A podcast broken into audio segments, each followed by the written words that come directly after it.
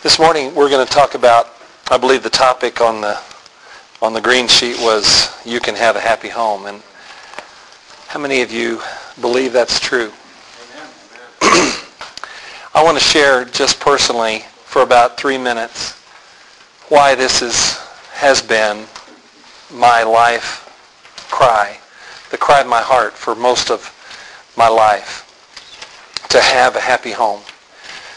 Some of you have maybe heard my story before, but I'll just tell you that my mom and dad were hardworking people, salt of the earth, Oklahoma. I was born in Tulsa. My mother was born in southern Oklahoma. Just salt of the earth people, hardworking. They did not have any faith basis for their home, their marriage. They didn't attend church. They weren't uh, living their life at home from a spiritual perspective. They tried six years to have a child and had trouble. Mother had trouble conceiving, had some surgeries, and finally they had a boy. Yours truly. And that was the end of their childbearing. I was the only child and grew up watching them. As hard as they worked and as good people as they were, they were not happy at home. My father worked uh, full-time for an oil company out in the field drilling holes. He worked hard. I made a decision early in life that I did not want to be an oil field worker watching how hard he worked. He would come home, then he would go to another job where he was painting or exterminating or handyman or landscaping or some other job. My father worked 80 plus hours a week, 100 hours a week. I never really saw much of him. If I wanted to see my dad, I usually got on the truck with him and went to a landscape job on the weekend or would go dig a ditch with him or crawl under a house and exterminate with him. That would be the extent of spending time with my dad for the most part. When he was home, he was not happy. My mother was not happy. She was always kind of sick. Her health was never good. They were always unkind to each other. I, I say this, and I, I don't say it to be funny, but I learned more cuss words at home than I did on the playground. That was just the environment that I grew up in. They were harsh. They were not happy. There was a lot of fighting. Today, in this in this world, uh, there's a new term for that called domestic violence. Back then we just called it fighting. But now it has a clinical term called domestic violence. It happened regularly. Many nights our table would just turn upside down, the food, and, and there'd be a big fight break out. Dishes would fly, hot coffee would be thrown in cups, blood would flow, kitchen knives were weapons, hot irons were plugged in as defensive weapons. I'd go to bed at night. Some night I'd, I'd try to sleep with my mother and put my arm around her. They'd never slept in the same room. Some nights I'd sleep with my dad hoping he wouldn't get mad and get up. And it was just that kind of environment that I grew up in. And I would pray, Lord, all I, all I want is a happy home. When I get married, Lord, I'm not going to live like this. Lord, I want a happy home. I'd pray 9, 10, 11, 12 years old. It was, it was in my regular prayer life. One night, one day after a particularly violent fight, the night before at the dinner table. My mother came to school, pulled me out of school. We ran away and hid for about a week in this little seedy motel. And one day at the end of the week, she brought the paper to me and pointed where our name was in the paper, you know, births, deaths, marriage license filed, divorces filed. My mother had filed for divorce.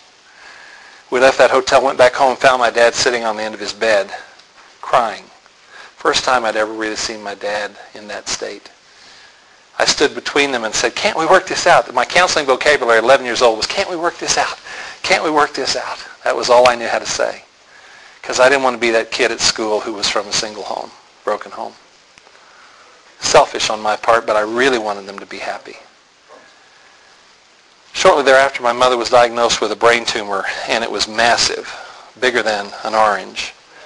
And she was operated on. My dad and I had to help her learn how to walk again, motor skills, learn how to drive. She recovered. She was a new person. The pressure on her brain had been for a long time. It just seemed that there was this glimmer of hope for some happiness in our home. First time I'd ever seen real peace. And then I got uh, uh, notified one evening late my mother was watching the TV and about 9 o'clock that she saw crawl across the bottom of the screen news bulletin. An explosion had happened out north of the airport where nine men were working in an oil lease, drilling a hole and doing some exploration, some research, and my dad and eight other guys were killed that night at the oil well where it exploded. My mother saw it on TV, and I was out at a rehearsal, came back, I was told I would just turned 15. So my dad's now gone, suddenly. My mother still recovering. Uh, I was the only son. I was the next day went to work after we buried him. The butcher that lived across the street came over said, I'm sorry to hear but your dad. You need a job. You need to take care of your mom. Come work for me in the meat market. I cleaned the meat market at the grocery store. Got promoted to janitor. I mean, that, really, it's true. The promotion out of the meat market was to be janitor. Stocked the shelves, the next job, sacked groceries, delivered groceries. Back then we had delivery to the house. The lady could call in and order two loaves of bread and a case of milk, and you'd take, take it to her house.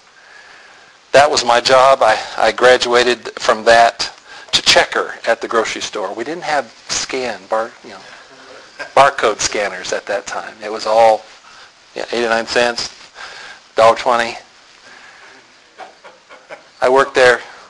I worked there for a long time, and my senior year, a guy said, you need a job. I'm leaving the veterinary hospital. Uh, I'll give you my job if you want it. So I left the grocery store, went to work at the vet hospital. I went to school from uh, 8 to 3 and worked from 3.30 till 10 at the vet hospital and cleaning the cages, doing uh, minimal duties around the, uh, the vet hospital. Decided that at that point I didn't want to be a veterinarian. Went to school and, and right at the end of my freshman year I got a call while I was traveling in New England doing some ministry between sessions and summer session that my mother had been readmitted to the hospital. The brain tumor had reoccurred.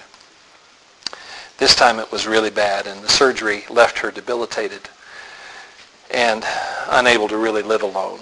So after the surgery for about 10, 12 weeks, she was in a very bad state in a care facility. And I was trying to be a college student and doing a very poor job of that and trying to take care of my mother and doing the best I could at it. And went to my dorm and prayed for her every day for lunch as I fasted. And I, I just got a sense of peace that everything was going to work itself out. And I had prayed with my mother just prior to this surgery. Uh, ask her about her soul. Ask her about her life and God. And, and she prayed with me and, and received Christ as her Savior. One day I got a call. I was again out on campus uh, at another university ministering and singing and phone rang. Your mother's t- taking a nap. She had lunch, went to take a nap and never woke up. She just went on to heaven. And I was 19 and at that point I thought, what am I going to do? You know, how am I, how am I now going to live my life? Dad's been gone for four years. Mom's now gone. No brothers, no sisters. Lord, all I ever wanted was a happy home. That's been my prayer for all those years. But immediately I began to ask this question after mother died. How am I going to die? The thought of it just consumed me. And I began to think about every person in my father's family, every man, for three generations had died an untimely early death. My father's father killed himself after the farm burned took a shotgun and took his life. My father's brother, who liked to gamble and make a lot of money and lose a lot of money, lost it all at the track one day and got drunk, drove his car off in a ditch, left him paralyzed as an accident. From here down,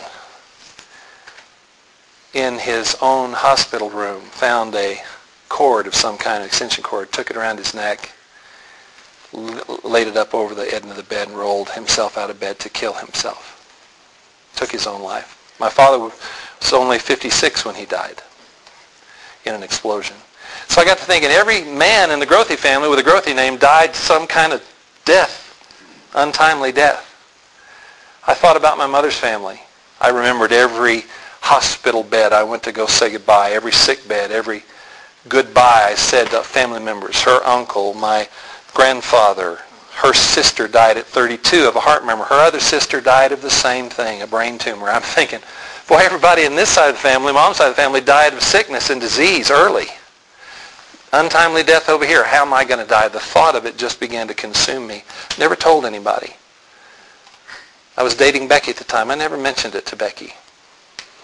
How am I going to die? I'd drive down the road and the headlights would be coming. I would think, now is that car going to come in front of me? Is that it, Lord? You know, I, that was crazy thoughts. And I really got mad because I thought, I'm only 19. How, I hadn't even started to live yet. How am I going to die? Pastor's wife named Rose Barton. I was in a prayer meeting with my college roommate in his home church one day. And very out of the way Monday night prayer meeting. Just happened to be there. And I was kneeling just praying about all this, and I was saying, Lord, you know, I'm too young to die. Don't have a family anymore. I want to have a family. And in that moment, I heard this voice come up behind me. It was Mrs. Barton.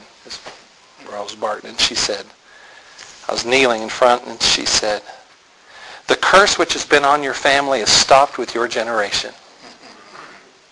And she began to quote Galatians 3.13.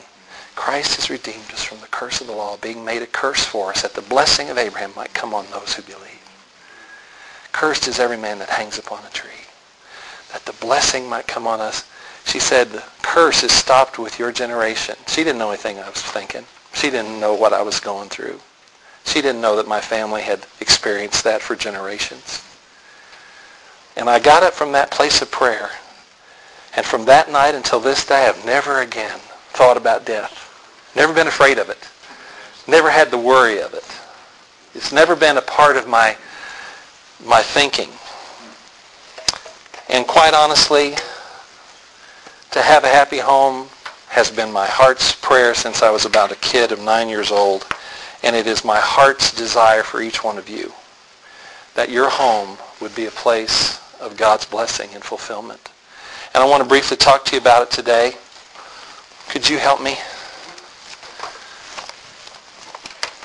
Nothing but a good bunch of scriptures here I want to share with you.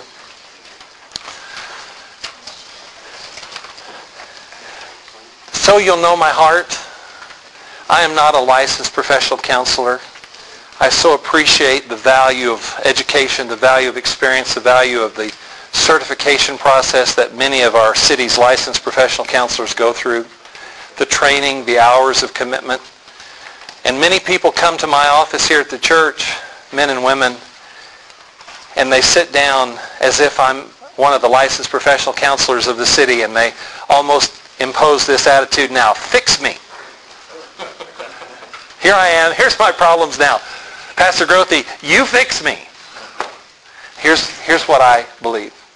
Jesus said in Matthew 7, the last few verses, he said, The man that hears these words of mine and does them shall be like a wise man. Rains, storms, and floods will come, but his house is built upon a rock, and it stays there.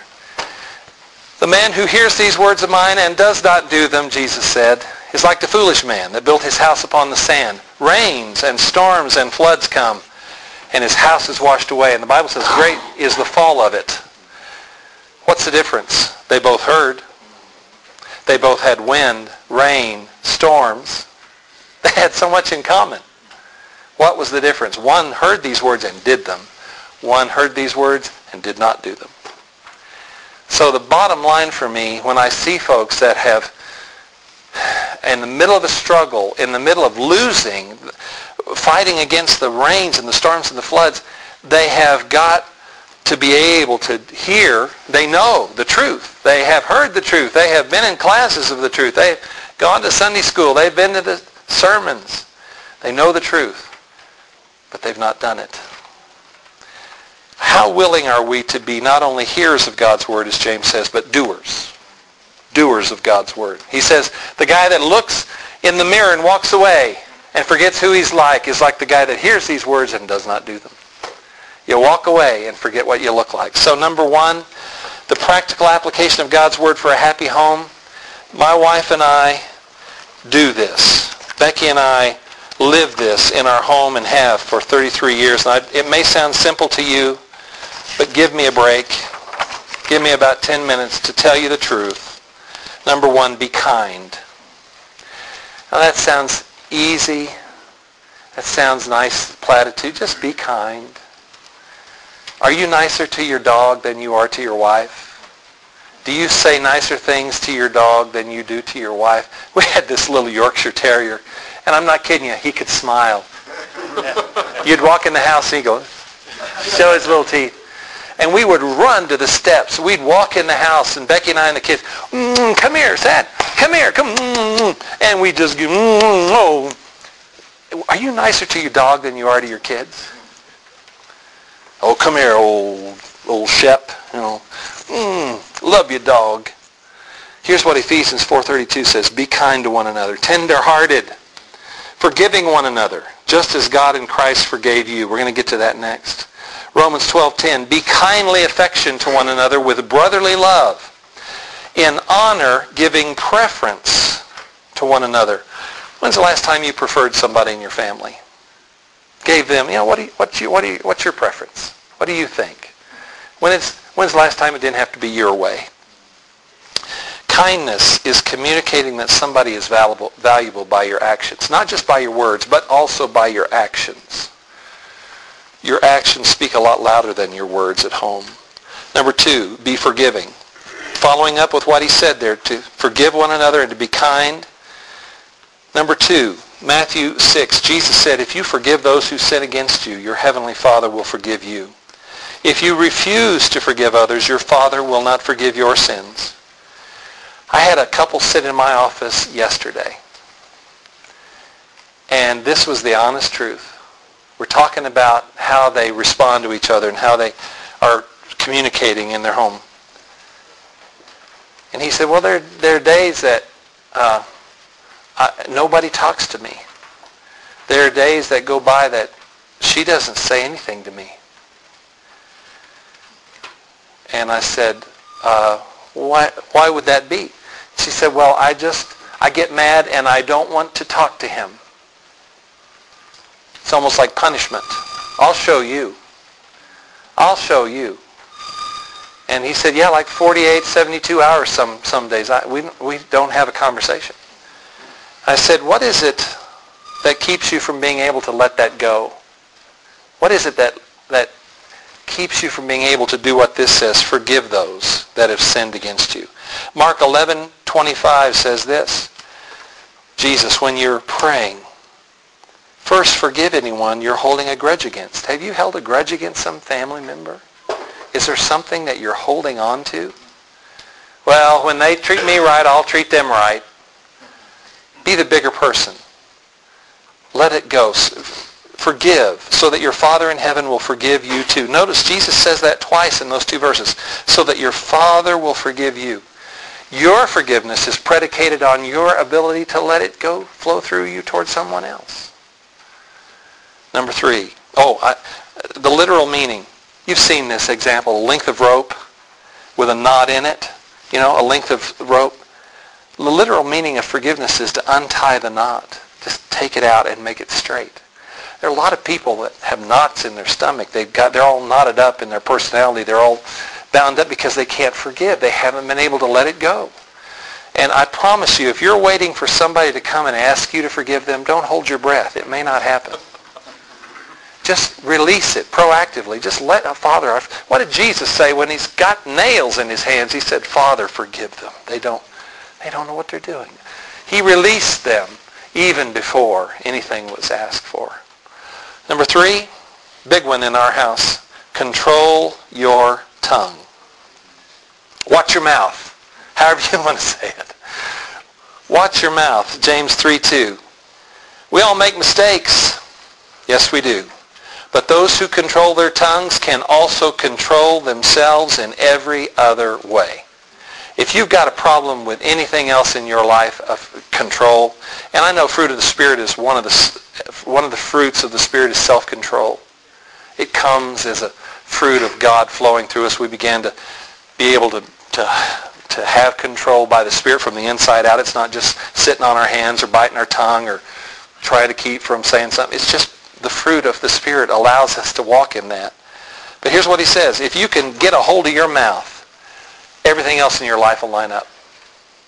If you can say and let the fruit of the Spirit, out of the abundance of the heart, Jesus said, the mouth speaks. And lots of times I can stand around somebody 10 minutes and hear them talk and know what's in their heart. Coming right out of their mouth. Spewing obscenities and spewing things that are not godly, that are unlike Christ. It's coming right up out. Get, get your whitewashed tomb cleaned up on the inside. He says, 1 Peter 3, 8 and 10, Finally, all of you should be of one mind, full of sympathy toward one another, loving one another with tender hearts, humble minds. Don't repay evil for evil. Don't retaliate when people say unkind things about you. Instead, pay them back with a blessing. Now, it's one thing to just not go back and, and, and, and hurl an insult in response to an insult. But here's what he says. It takes it one step further than just not retaliating. He says instead, bless them.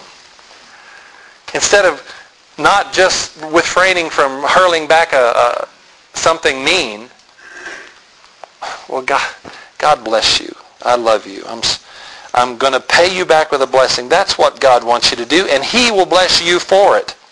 Here it is. The scripture says, if you want a happy life, and we're talking about a happy home today, if you want a happy life and good days, Keep your tongue from speaking evil and your lips from telling lies. You need to be truthful at home. Your life and your words need to line up together. James 1:20, 1, 19 and 20. Understand this, beloved brethren, let every man be quick to hear, a ready listener, slow to speak, slow to take offense, and slow to get angry. For a man's anger does not promote the righteousness God wishes and requires. You know, I can go home today, and you can too, and put this into practice. James 1, 19 and 20. I can go home today and do these three things. Quick to hear. Ready listener. Slow to speak.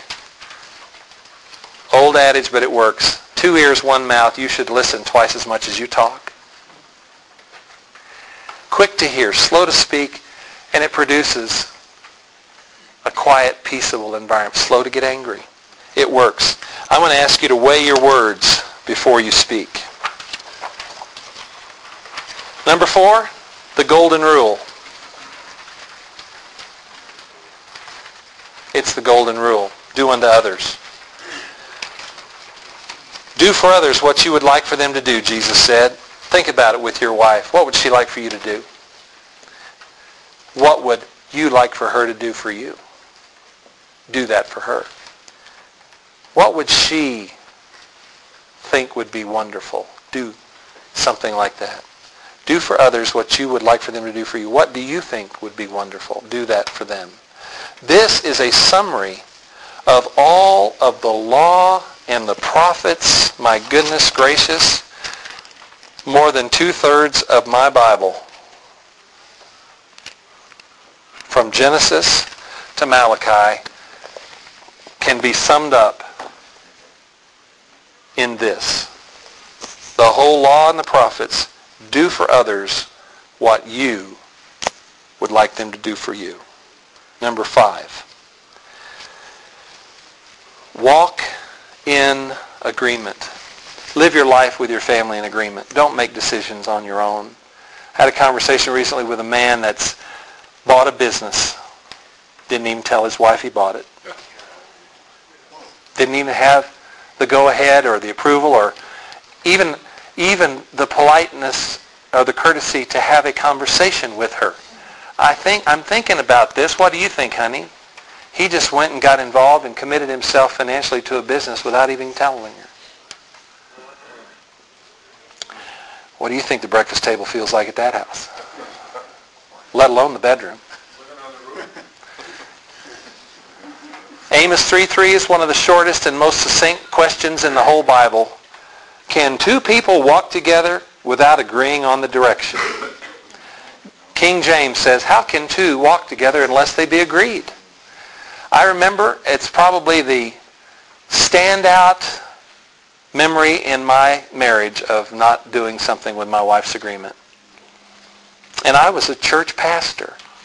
I was on the church staff. I thought, man, I, I can do this because I deserve it.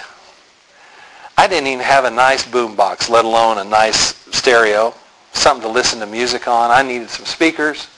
I needed something to play the music in my church office. I thought for sure this would be a blessing. And I went down and, and bought a stereo system with two very nice speakers. You can imagine the size of those old Sony receivers and before digital, you know, analog tuner. Really, really a wonderful piece of equipment. Paid $800 for it. Put it in my office. My wife walks in. What's all this? I said, don't you like it? I bought it on 30, 60, 90. Third, I really bought it on 25 down, 30, 60, 90. I just have to pay, you know, a quarter of the payment every month for the next three months. She looked around. Oh, well, how are you going to do that? Because at that time, she made $3,000 more a year than I did. Well, I'll, the Lord will provide. It's fine. I hope you come in sometime and listen to music with me. so she kind of, you know, grinned her, gritted her teeth and turned around and walked out. That very night, the church was robbed. They broke into the church. They stole whatever they could steal in the church office. And they went door to door down the hallway, all the church offices. And guess what was left the next morning when I got to my office? Three months of payments were left. and speaker cord. That's all that was left. And I thought, okay, I made a mistake. God, forgive me for my mistake. How can two walk together except they be agreed? I'm going to tell you today. Oh, I didn't have to. She knew that she got the call, but she got the call that the thing was broken into before I did.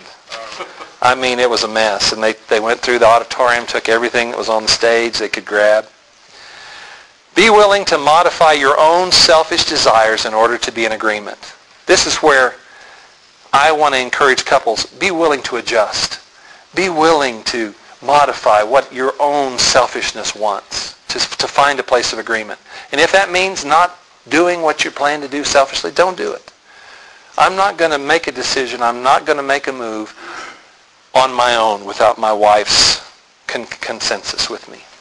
And we need to find that place of agreement in each of our decisions at home. The last of the six points, avoid strife.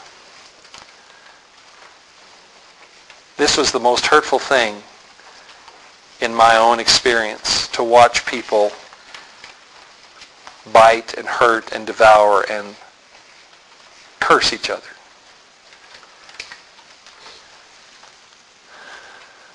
I, I just felt like I wanted to ask this. You know, in my own situation, I can remember praying night after night as a kid, uh, 9, 10, 11, 12 years old. I can remember a period of four years where it was really on my mind. What are your kids praying when they go to bed in your house? What kind of prayers do your kids pray? Are they praying prayers, I wish mom and dad wouldn't fight? Are they asking God to give them a happy home? What are your school kids and your high school kids observing? What's being modeled for them between mom and dad? Ephesians 4:29 let no foul or polluting language or evil word or unwholesome or worthless talk ever come out of your mouth. This is Paul's teaching to the church at Ephesus. This is Paul's teaching to the men at New Life. Don't let those kind of words, foul, polluting language, evil word, unwholesome or worthless talk come out of your mouth. I'm surprised. Now, you may say, well, David, you're just naive. You were raised down the Bible Belt. You grew up in Tulsa, Oklahoma, the buckle of the Bible Belt. This is the frontier. This is the New West. We don't, you know, we can cuss and, and have stuff in our home and and, and that's, you know, that's just the way it is in the real world. Baloney. I'm amazed at the, the words that people say to each other and come to church and go in the car and get home and talk like this, polluting, foul language. Don't let it come out. And that's not a judgment. That's just an observation that I make every day when I hear people the way they talk to each other. I've had men and women sit in my sit in my church office just around the corner and say some of the vilest things. I mean, I never heard that on the playground. That's a new one for me. Let me write that one, you know. I had two two of the staff members this past week, this week ago, the week after Easter. A couple was in my office. I mean, it was loud.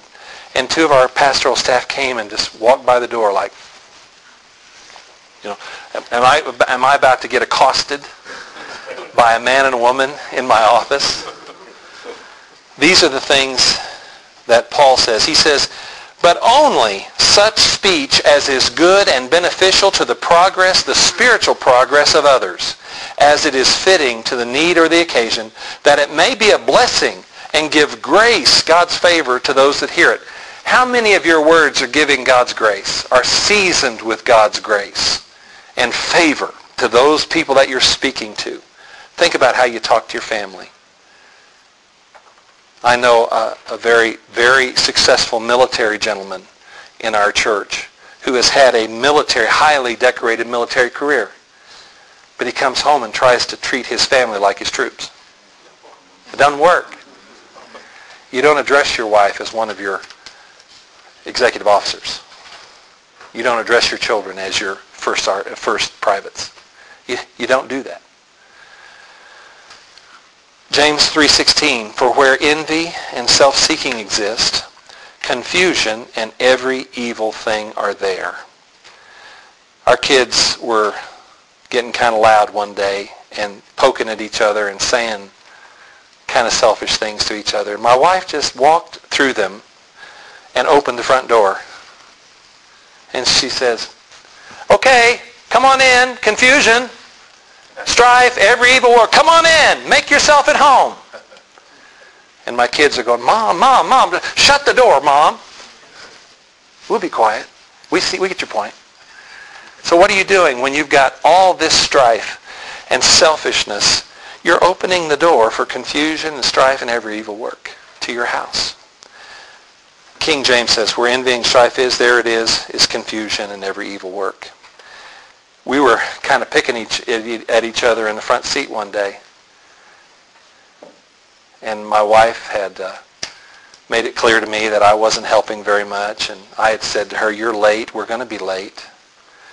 And if we'd all been in the car on time, we'd, we'd be there on time. We're agreeing to meet somebody at some place on time. Our four kids are in the back. And she said, well, if number one had have helped the rest of us get ready, we wouldn't be late.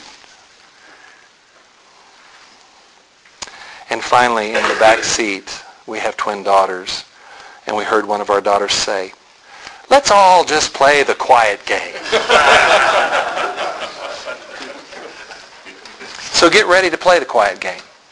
If you need to modify your words and your speech, make sure that's something you do. Now, I want to encourage you today with just a few ideas. Joshua in chapter 24, I believe, says it this way. Remember what Joshua's role was? He had been Moses' servant. And the first few verses of Joshua chapter 1 start like this. Moses, my servant, is dead.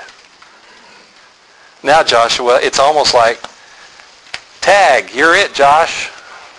Moses is gone. Now it's your turn. So Joshua leads them into the promised land.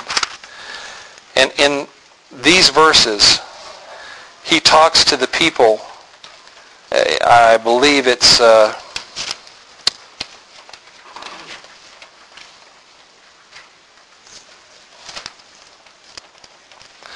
It's Joshua 24, somewhere through there. I'm not finding it. But he goes on, I believe, and says, somewhere around verse 15. Yeah, 24:15.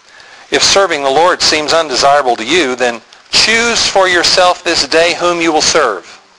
He says you're either going to serve the gods back there where we came from, or you're going to serve the gods over in this land. He says choose this day whom you will serve, whether the gods of our forefathers beyond the river, or the gods of the Amorites, or in whose land you're living. But he says you got to choose. Bob Dylan wrote the great song, you've got to serve somebody. And he says here, as for me and my house, but for me, I'm just going to tell you all, for me and my house, we will serve the Lord. One of my favorite thoughts. It's a choice that you must make. It's a decision that you must make who and what you're going to serve. And your family will rise and fall on this decision. How, how are you leading your family? What is the decision that you're making? And those of you that have children, let me see your hands.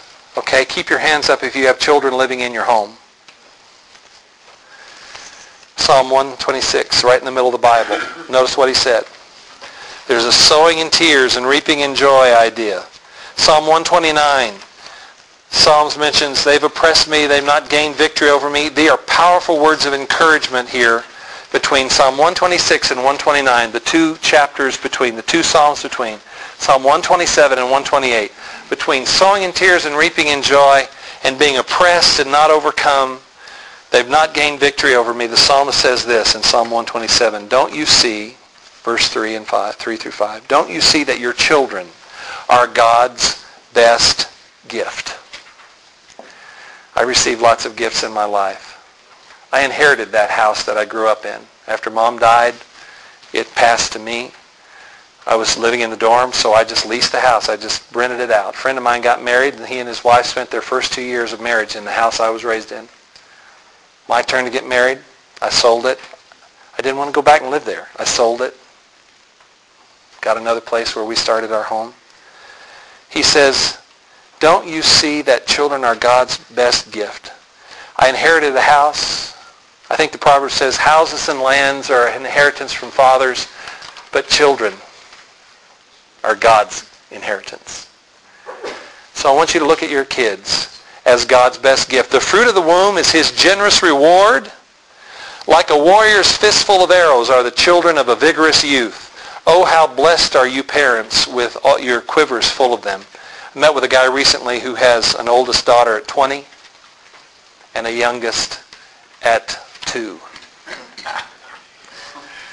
Five kids, 20 to 2. I said, that two-year-old is going to keep you young for a very long time.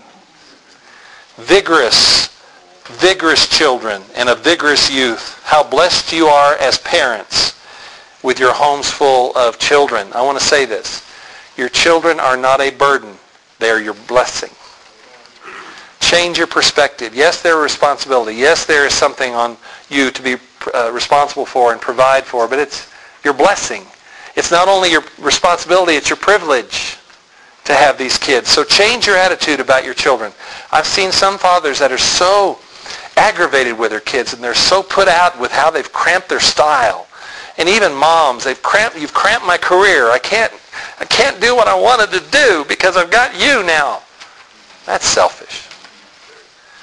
Psalm 128, verse 3 through 6 says this, Your wife will be like a fruitful vine, flourishing within your home.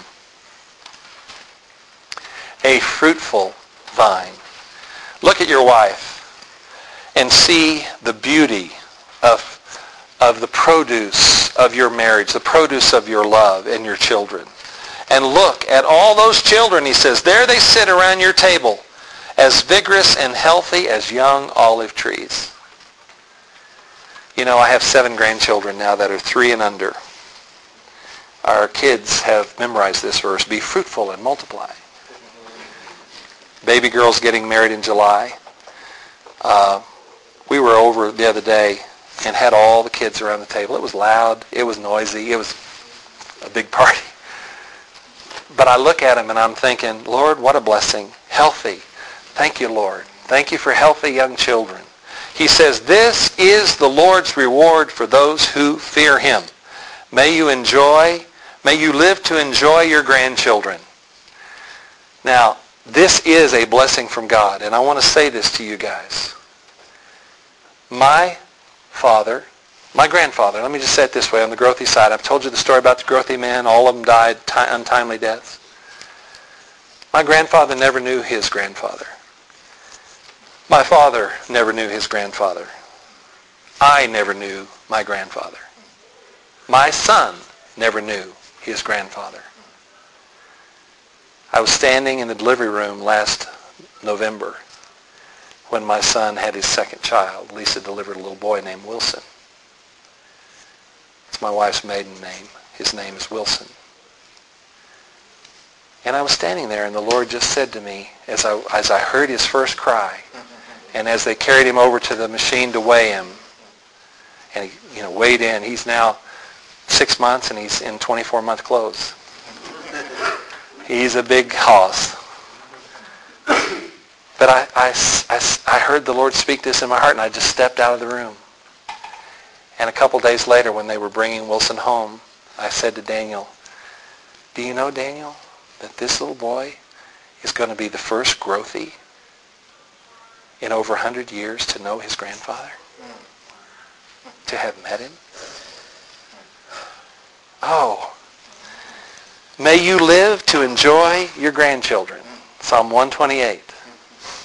And may all of you live to enjoy your grandchildren. Those of you with children in your home now, yeah, grandchildren are wonderful, and I'm, I'm thankful for them, but the biggest blessing for me has been to watch my daughters and my son become parents.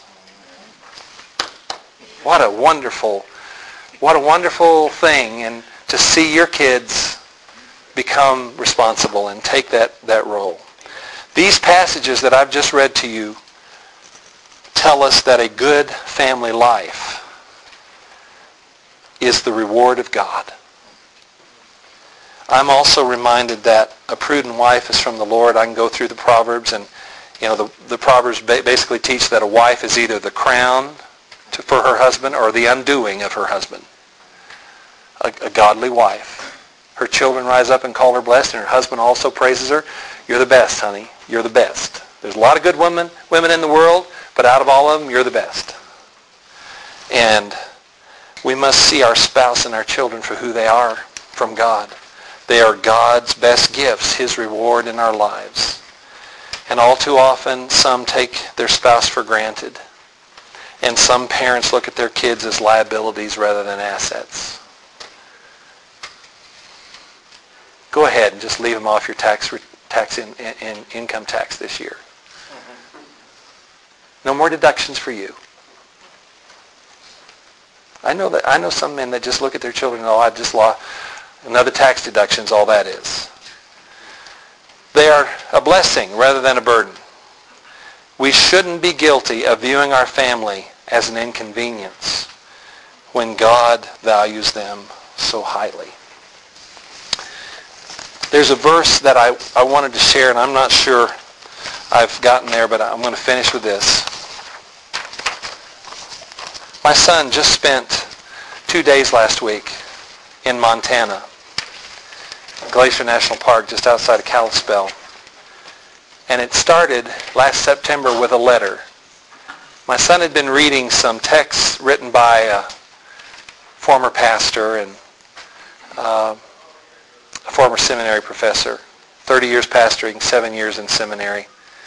And he's retired now to this little cabin that he grew up in, helped his dad build over 60 years ago on this beautiful lake in Glacier National Park. And my son wrote a letter to this man who he'd been reading some of his pastoral commentaries and some of his translation. And he said, is there ever an opportunity that I could ever interview you or talk to you directly and uh, maybe meet you at one of these conferences or something? And he sent it to the publisher. He didn't have an address for this man. He sent it to the publisher. About a month later, he got a handwritten letter back from a guy named Eugene Peterson. He said, not so fast, not so fast, young growthy. It's basically what the letter said. Let me ask you some questions. What is your philosophy of family? And what is your philosophy of ministry? And how are you tracking to follow God in your life? So Daniel wrote these three pages of essay and sent them back to Eugene Peterson.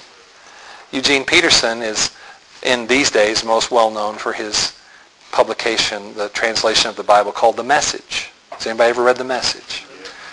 This is Eugene Peterson. But before he wrote the message, That's one of his later works. His early works were on pastoral and the books of Paul and writings of Paul. So Daniel got this letter and they corresponded back. And after Daniel sent these three pages to him around Christmas time, Mr. Peterson wrote back and said, well, why don't you just, if you can, come spend a couple days in our home with us.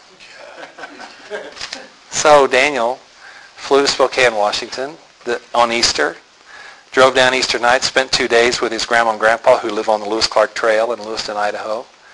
And then on Wednesday morning after Easter drove to Kalispell and, and it's not even on the GPS where he lives. It's way out in the country on this lake. And spent two nights with Eugene Peterson and his wife in their home. And talked and prayed with them and discussed and laughed and had fellowship and took hikes and walks. And I was reading this out of Peterson's translation of the Psalms the message translation. This is what it says, Psalm 144. the last verse here on page 2 of your outline. Make our sons in their prime like sturdy oak trees. Make our daughters as shapely and bright as fields of wildflowers. Fill our barns with great harvest. Fill our fields with huge flocks. Protect us from invasion and exile. Eliminate the crime in our streets. And in verse 15, the message says, how blessed the people who have all of this. How blessed the people who have God for God. The King James translation, which is more familiar if you've memorized the King James as before the message came out. Happy are the people whose God is the Lord. Happy. Now happiness can be measured in lots of things. But the intangible things of God are the things that make us happy the mercy of God, the joy of the Lord, the forgiveness of God. These are the things that bring us happiness. I've given you some, just a, a few ideas in, in the practical application of how to be happy at home. Now, I'm not saying that you can create a happy marriage where there's infidelity, where there's abuse, where there's lying. Yeah, all that dysfunction is going to make you unhappy. But that's not from God. Those kinds of things do not originate with the blessing of God. They originate with sin. They originate with violating your conscience. What's the root word of conscience? What, what do you think of when you think of conscience? Holy Spirit, Holy Spirit, what, what is your conscience for? Yeah, God gave us all a conscience. It's two words. Etymology, con, science, with, knowledge your conscience, when you violate it, you're doing it with full knowledge. You know. A conscience get, makes you know. How do we know? Right and wrong. God gave us a conscience. God gave us all something with knowledge. We know. And when we violate that, we're violating our conscience. That's sin. The Bible says in Hebrews, he who does knows what's right and doesn't do it, to him it's counted as sin. So do the right thing. Do what you know these are ideas that have, have uh, been such a blessing to me in these verses, and I want to pray for your families this morning. Lord, we pray and lift up our wives. We thank you, Father, that a wife, a prudent wife, is from the Lord. We receive that from you. We bless her. We thank you for her calling as a woman and for her calling as a wife and mother and grandmother. We bless our wives today, God. Send your peace. Send your strength. Send your encouragement. Send your comfort. I'm asking now, Lord, that you'd wrap your arms around the wives in these homes and lift them up, Lord. Let them be encouraged by the Spirit and strengthened by the Word of God. We pray for our children today, Lord, that they would be taught of you, raised up in the nurture and in the admonition of the Lord, taught in the way that they should go, and when they're older, they will not depart from it. I thank you, Lord, that every child here at New Life is raised and taught the Word of God and that those strength, the words that you speak to them, Jesus, are strength and life and health to all of our children and to all their flesh. We pray, Heavenly Father, for peace in our homes, that happy are the people whose God is the Lord. You are God. There is none other. You are the Lord of our home. We make you the Lord.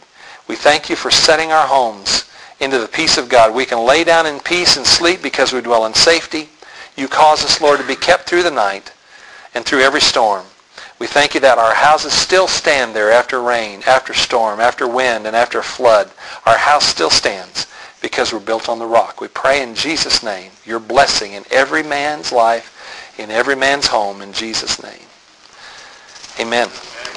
Mike Pratt gave me this. This is a, a, short list of ongoing current small groups here at New Life. If you'd like to see what they are, some of them that would be a blessing to you or your family, feel free to take some of this. If you haven't signed the, the register for uh, Mike, please do this. We keep in touch with you.